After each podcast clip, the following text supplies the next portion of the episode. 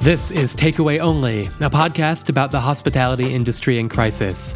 I'm Howie Kahn, and these are the stories of the people who take care of you. Today's guest is JJ Johnson. JJ owns Field Trip in Harlem, a restaurant he fought hard to open and could not afford to shut down. JJ is also married to a New York City nurse, and knowing her predicament changed the way Field Trip would function. Coming up, hear who JJ's been feeding, how he's been doing it, and why this new model has made him more ambitious, conscientious, and compassionate than ever before. We're back tomorrow with an all-new guest. Please hit subscribe so you don't miss it. Stay tuned now for JJ. JJ, hi. What's up? How are you?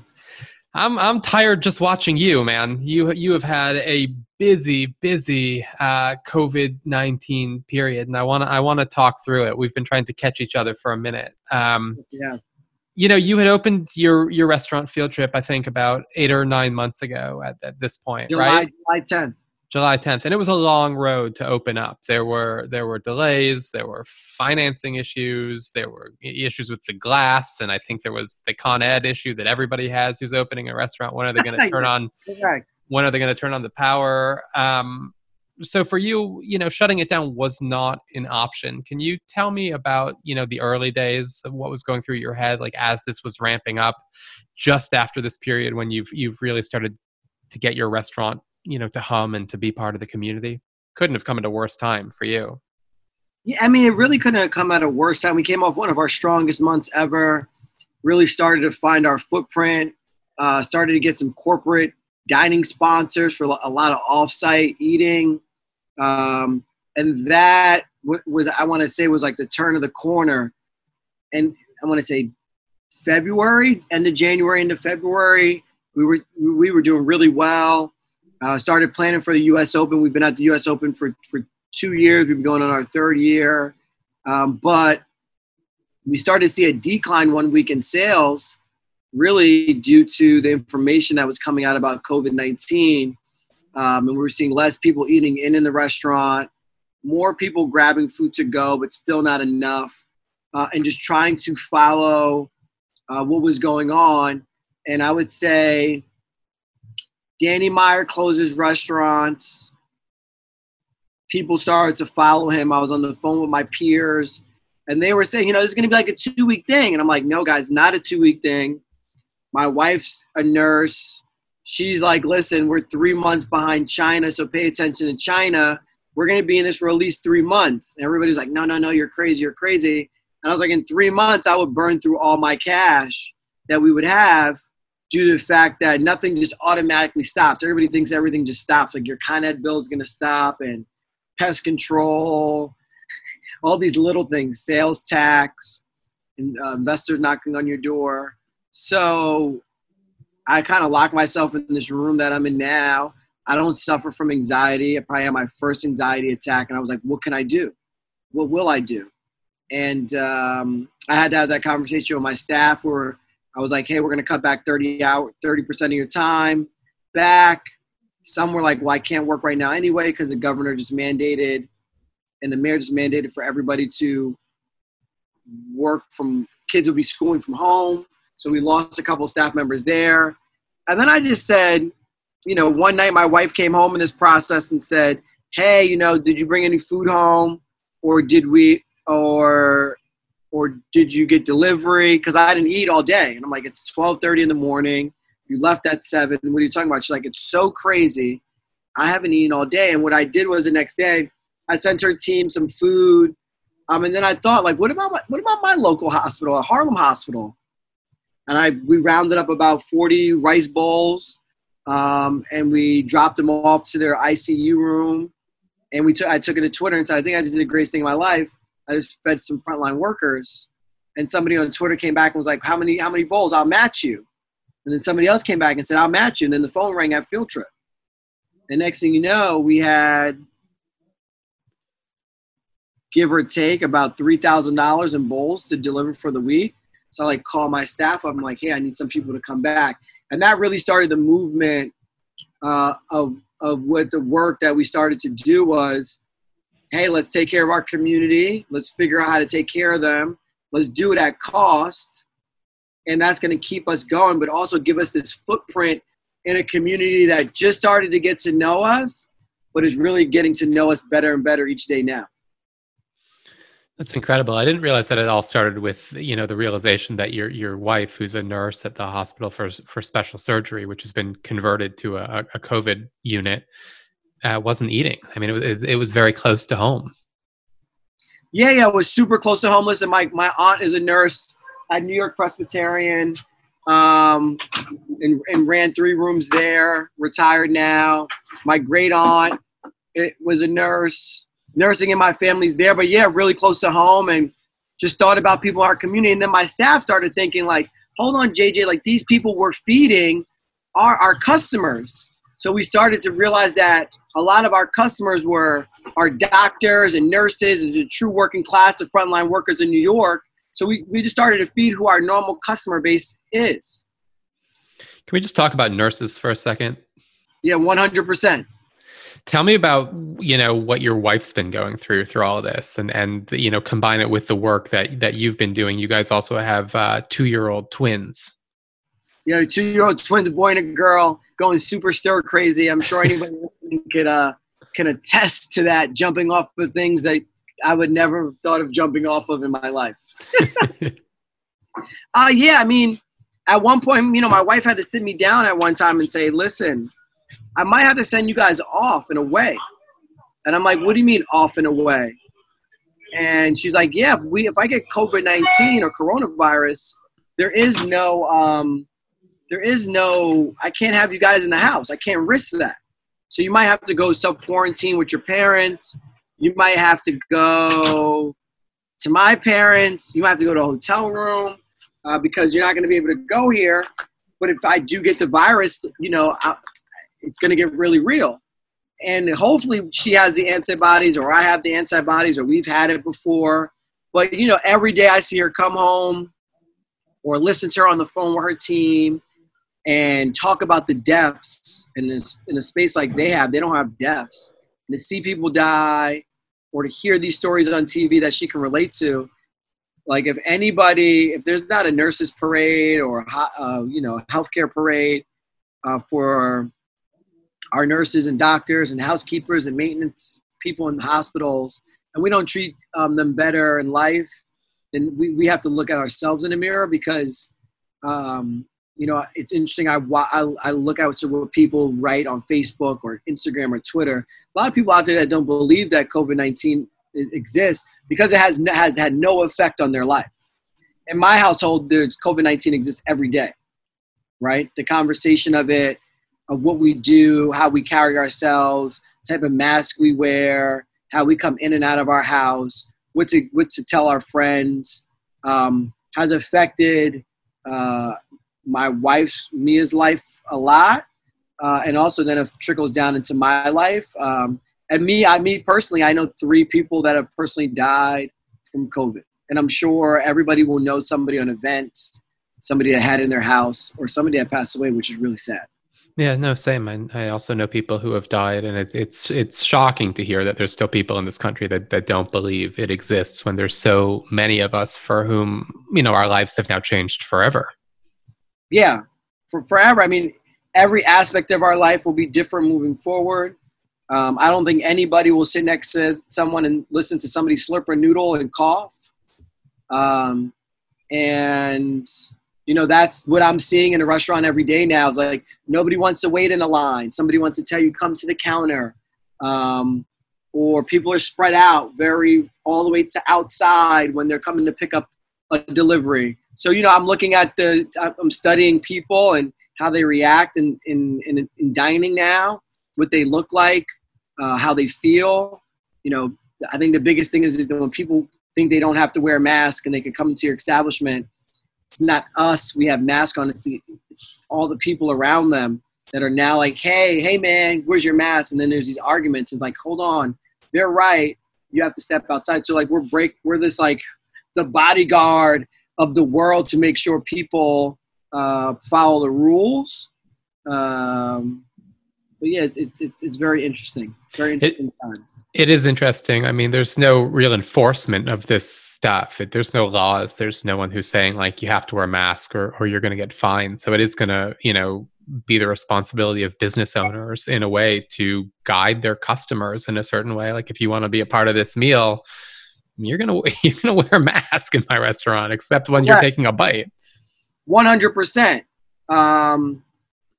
And yesterday I had my first time with the guest, and they like pulled their shirt up over their nose. They're like, "Is this good enough?" I was like, "No, it's not good enough. You're gonna have to leave and come back." Yeah. Or just knock on the window. So you know, so I believe tech is gonna play a major role in dining. Yeah. And I'm working on some tech stuff with Field Trip now that probably I would have thought about in 2 to 3 years. So things that I was thinking about in 2 to 3 years. Now I'm thinking in 2 to 4 months. Like, what are some of those things? Can't tell you that now. Super secret Field Trip news. Yeah, I mean, listen, the reason why Sweetgreen is because they have technology, right? Yeah. They're different than anybody else out there. So if I can get a tech component added on the Field Trip to help the dining experience and the way I'm thinking or I'm seeing, I can go from maybe a $6 million valuation to a $100 million valuation. And my whole life would change. I'll be able to stay in the Hamptons while.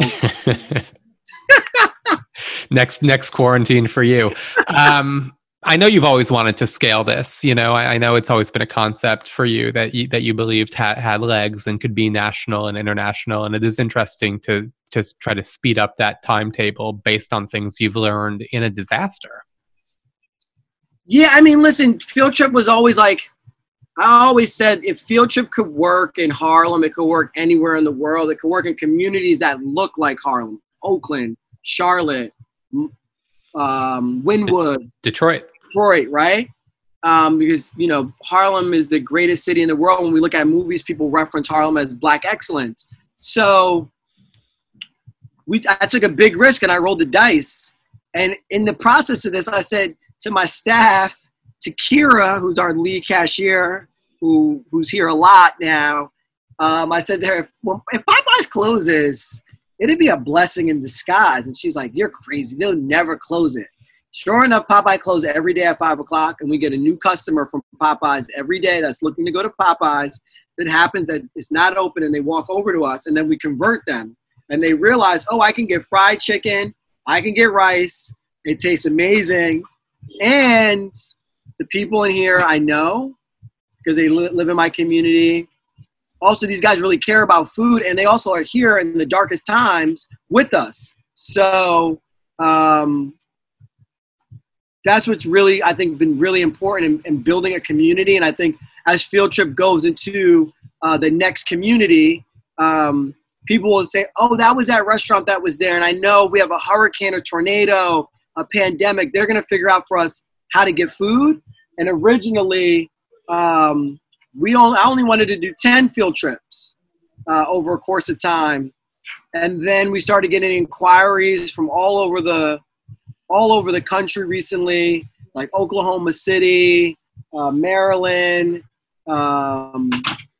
Detroit, Oakland, and I started to say, if Oklahoma City or Allentown, Pennsylvania is calling me, then maybe this is bigger than what I've ever envisioned. I think there's also a question now where people are asking, developers may be asking, investors may be asking, what is this place going to add to our community? What do we need to I mean, this is an idealistic thing for me to say, that real estate people are wanting to better their community, but maybe, you know, maybe they want anchors who can help. Real estate giants are, I'm not saying all of them are calling, but we're getting a couple emails here and there of developers that are reaching out to us saying, I'm watching your work and I know restaurants aren't coming back in my spaces, and it would be an honor to have you in our space. I guess one thing you're also showing is you know how to keep the doors open, and you're somebody who can get rent paid during a crisis. Yeah, rent paid, or there's some type of cash flow coming to you. I'm not saying you're getting all of our rent right now, but we are talking to you about different structures. How can we pay you? We can give you this. We've in this process, I mean, my landlord's been amazing here. In the beginning of the pandemic, they came to us and told us, don't worry about it. And then we originally came to them and said, hey, this is what we can do. I know it's not a lot, but I want to give you something in good faith, right? Because we know that there's clauses in our lease that say we don't really have to pay anything, but we could be fighting that out in court for years. So why even go through that? Let's try to figure out a structure in a 6-month base. So we're paying rent for 6 months and 6 months, and then what does it look like in the next 6 months? And we have really good partners, and that's what's really big for me is about partnership. I don't think I'll ever sign a lease or do anything with a developer if they don't want to be a good partner in some way, somehow. Did the PPP stuff help you out at all? Did you get any relief from that? I haven't got any PPP money yet. I went through the process with Chase right away. It was incredible. My accounting firm has, I think, 150 New York City restaurants. I was the first one to get through. I got a banker. I signed the application. Supposedly I was approved. I waited 2-3 weeks. I heard nothing. Then everybody else got money. And now I'm waiting on the second go round to try to get money. I applied to a bunch of other banks. I haven't gotten it yet. I'm not asking for a lot of money, but I want to be really like, a lot of people won't like for what I say here, but if you're the bank and you're giving out a loan, who are you giving the loan to? Giving the loan to somebody you know you're going to get your money back, or at least you're going to get some money back. They're not going to give the loan to restaurants when they know the restaurants can barely make their margins or pay their rent or their sales tax, especially with the message that we've been putting out. Don't pay sales tax. Don't do this. Don't do that. So now you get your PPP money, which 75% of it is to pay your employee, 25% of it is to pay rent, and you hope it's forgivable. It is not 100% forgivable. We don't even know if it will be forgiven. So it's a great loan. So I'm looking at it if I get it as a loan and we figure out how to build it into the economics. It's true. Nobody should be expecting banks to be the moral police during this time and handing out money based on actual need. They're looking out for their best interest too, which is why the money actually has to come directly from the government as part of a dedicated relief plan. Correct. It has to be, or you need that concierge service to walk you to the guy to sign off on it for you to get it. I'm tired of hearing about, I'm waiting for the SBA number to come to give you your money. It's like, well, then how did everybody else get their SBA number when they got the money before it was even given out? So, but yeah, I mean, listen, we all want to be big one day. And I think when you become big, these are the issues that you run into. But also when you're big, you have a different network. Your investors are helping you. Some of these investors in these big companies, Shake Shack, Potbelly, they're bankers, right? And that's the reason why you have them on your investment team. So when I'm going out for my next fund, I know who to knock on, what doors to knock on. Totally. Or, yeah. You know, the case of certain businesses, you sell off some stock, you have new capital. Right. So I think everybody has to, like, you also from an administration standpoint, I think the administration is a very capitalist-driven administration. So you have to think like a capitalist in this moment. Doesn't matter how big or how small you are. And if you're thinking that way, then you're fine. And don't always, I think, what a lot of restaurants did was we listened to the big people in the business telling us what to do versus saying, okay, I might bank with Chase, but I have this community bank on my corner. Would it be better for me to get the money from the community bank and funnel the money back through them, right? Maybe. Now everybody's going to those local small community banks. I was one of those guys that was like, oh, I don't need to go to a local community bank. I have Chase, right? My accounting firm has 150 restaurants. We'll be good. No, we will not. And shame on me as a community guy. I should have went to Spring Hill, Carver Bank, True Fund, any of these small banks in Harlem that had access to getting the SBA number a lot quicker because they're small and they know how to do it. And I think it will also make us think about where we keep our money in the future. Talk to me about, you know, being your own delivery service. You've been making a lot of these hospital runs yourself at all hours of the day. So tell me how you balance that and what it means to you to be physically on the ground feeding these first responders. Yeah, my first delivery ever was a contactless delivery. So let me take a step back. In this process, I went really old school. Like I put paper menus in the window. That helped us get people to come in that probably walked by us and didn't know who, what we were, what we were doing. We took phone calls, right? And would put your pickup order or your delivery order in. We never did that before. That opened up a whole new gate of people. And when I say people, elderly New Yorkers that like delivery, but they want to talk to somebody. So our first delivery was from a lady in the community. My staff said, hey, you need to go on this delivery. She'll probably want to see your face. I did contactless. She screamed my name down the hallway. Excuse me, field trip, field trip. Came back to her door, and she said to me, can you help me? And I said, what do you need help with? She's like, can you move my oxygen tank? And I made a joke to her as in, are you going to kidnap me? And she was like, no, I'm not going to kidnap you. I really just need my oxygen tank. So I moved her oxygen tank for her. Then she said, can you feed my cat? I fed her cat. Can I pour her ginger ale? I poured her ginger ale. But in the midst of that, I had a conversation with her. Well, why did you order from Field Trip? And she said, well, my nurse's aide, I used to walk by your restaurant. I would see how much fun everybody had coming in and out of the restaurant. That when I was watching the news, they were telling me to order from a local restaurant. So I ordered from you guys knowing that somebody would help me because you were in the community and you were open. And she's like, I had no nurse's aide coming to me for weeks because, or for a week because of I'm high, vulnerable to get the coronavirus, but I really need help. And that really started to make me realize that we needed to have boots on the ground. People needed to see our restaurant really making deliveries. If it was to the first responders in hospitals or to our local community. Now, since we're doing so many deliveries, we've hired a delivery team to do it of some local people in the community that have lost their jobs. We have two people that live here locally with their cars that do deliveries for us. I do some here and there, but it really made a lot for people to see me dropping off something or somebody from the restaurant dropping it off. That it was more about making sure that a connection was really real and not just trying to be a hero that was on television. It all makes me think that, you know, for a business right now, if you are a business and you're in a community like Harlem, a community where the people are really important to each other, if you are open, you're not just a restaurant, you're everything. You're the ginger ale pourer, you're the oxygen tank mover, you're the cat feeder. Oh, you're the barbershop, you're the psychotherapist. People don't want to leave. I'm like, guys, I can have 5 people in the restaurant. They want to talk to you. You can't get them off the phone. Jacob was in here yesterday talking about Kanye being a billionaire, asking me how I felt about it, that they robbed him. I'm like, Jacob, I have 7 people in the restaurant. You need to leave.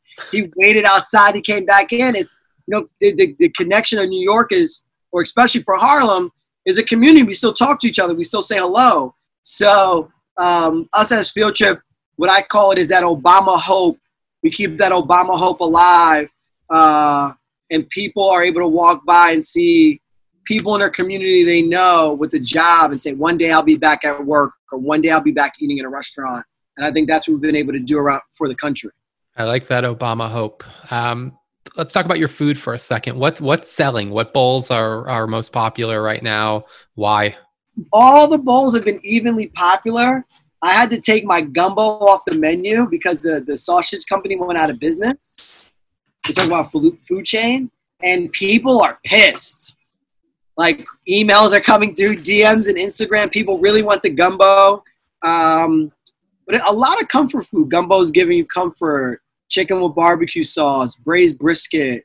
Our salmon is always our number one seller with our pineapple black fried rice and crab pockets. You know, everybody has their favorites. We're changing our wok vegetables for springtime, so you'll see a change there. But yeah, people really just love what they love. But I would say crispy chicken, salmon, and crab pockets are always the big sellers, and they give some sense of comfort when you go home, that you can sit in your chair or makes you like slouch down on the couch with like that beautiful vegetable fried rice with crispy chicken breasts and like a very sweet and sticky barbecue sauce. Or the salmon with the black rice, knowing that black rice has vitamin B in it and helps diabetes. We get a lot of our older clientele eating more black rice than they've been able to eat before in their life. So, you know, we call Field Trip very conscious eating. When you talk about the pandemic and how it's hitting African-American communities, Latinx communities, because of the food in the community, Field Trip is there to show you what you should be eating, but also that people really want to eat it that look like the people in that community. You really were one of the first people, restaurant-wise, who started addressing the first responders. And a lot of other restaurants have kind of caught on. Do you feel gratified that there's a bigger community who saw it the same way you did? Yeah, I mean, people were calling me all around the country asking me how to do it. Friends, how my friend Justin Gaines in North Carolina with his 2 restaurants, and he's been able to impact his community.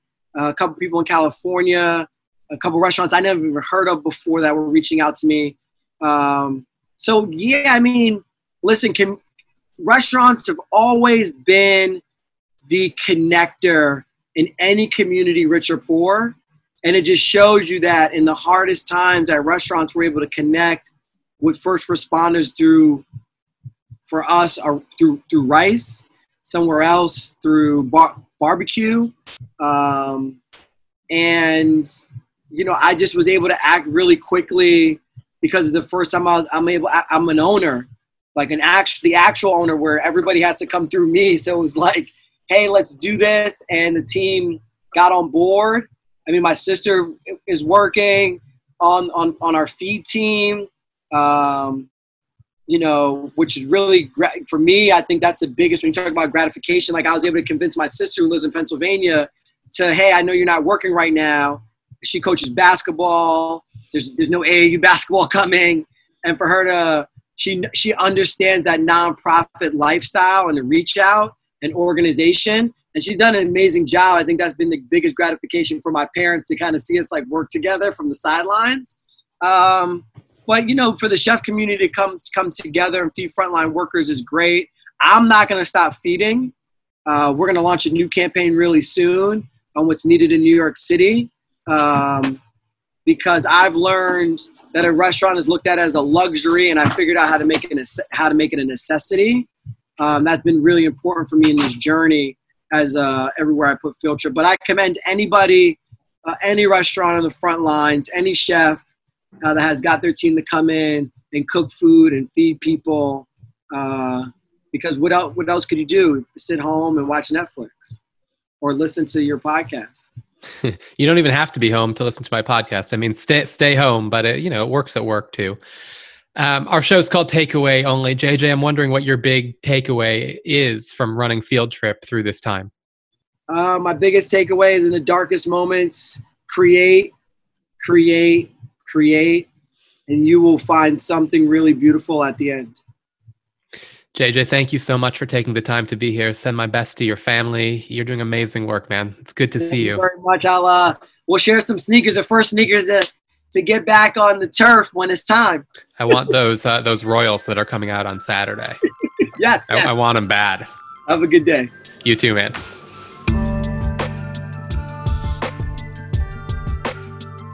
That was JJ Johnson.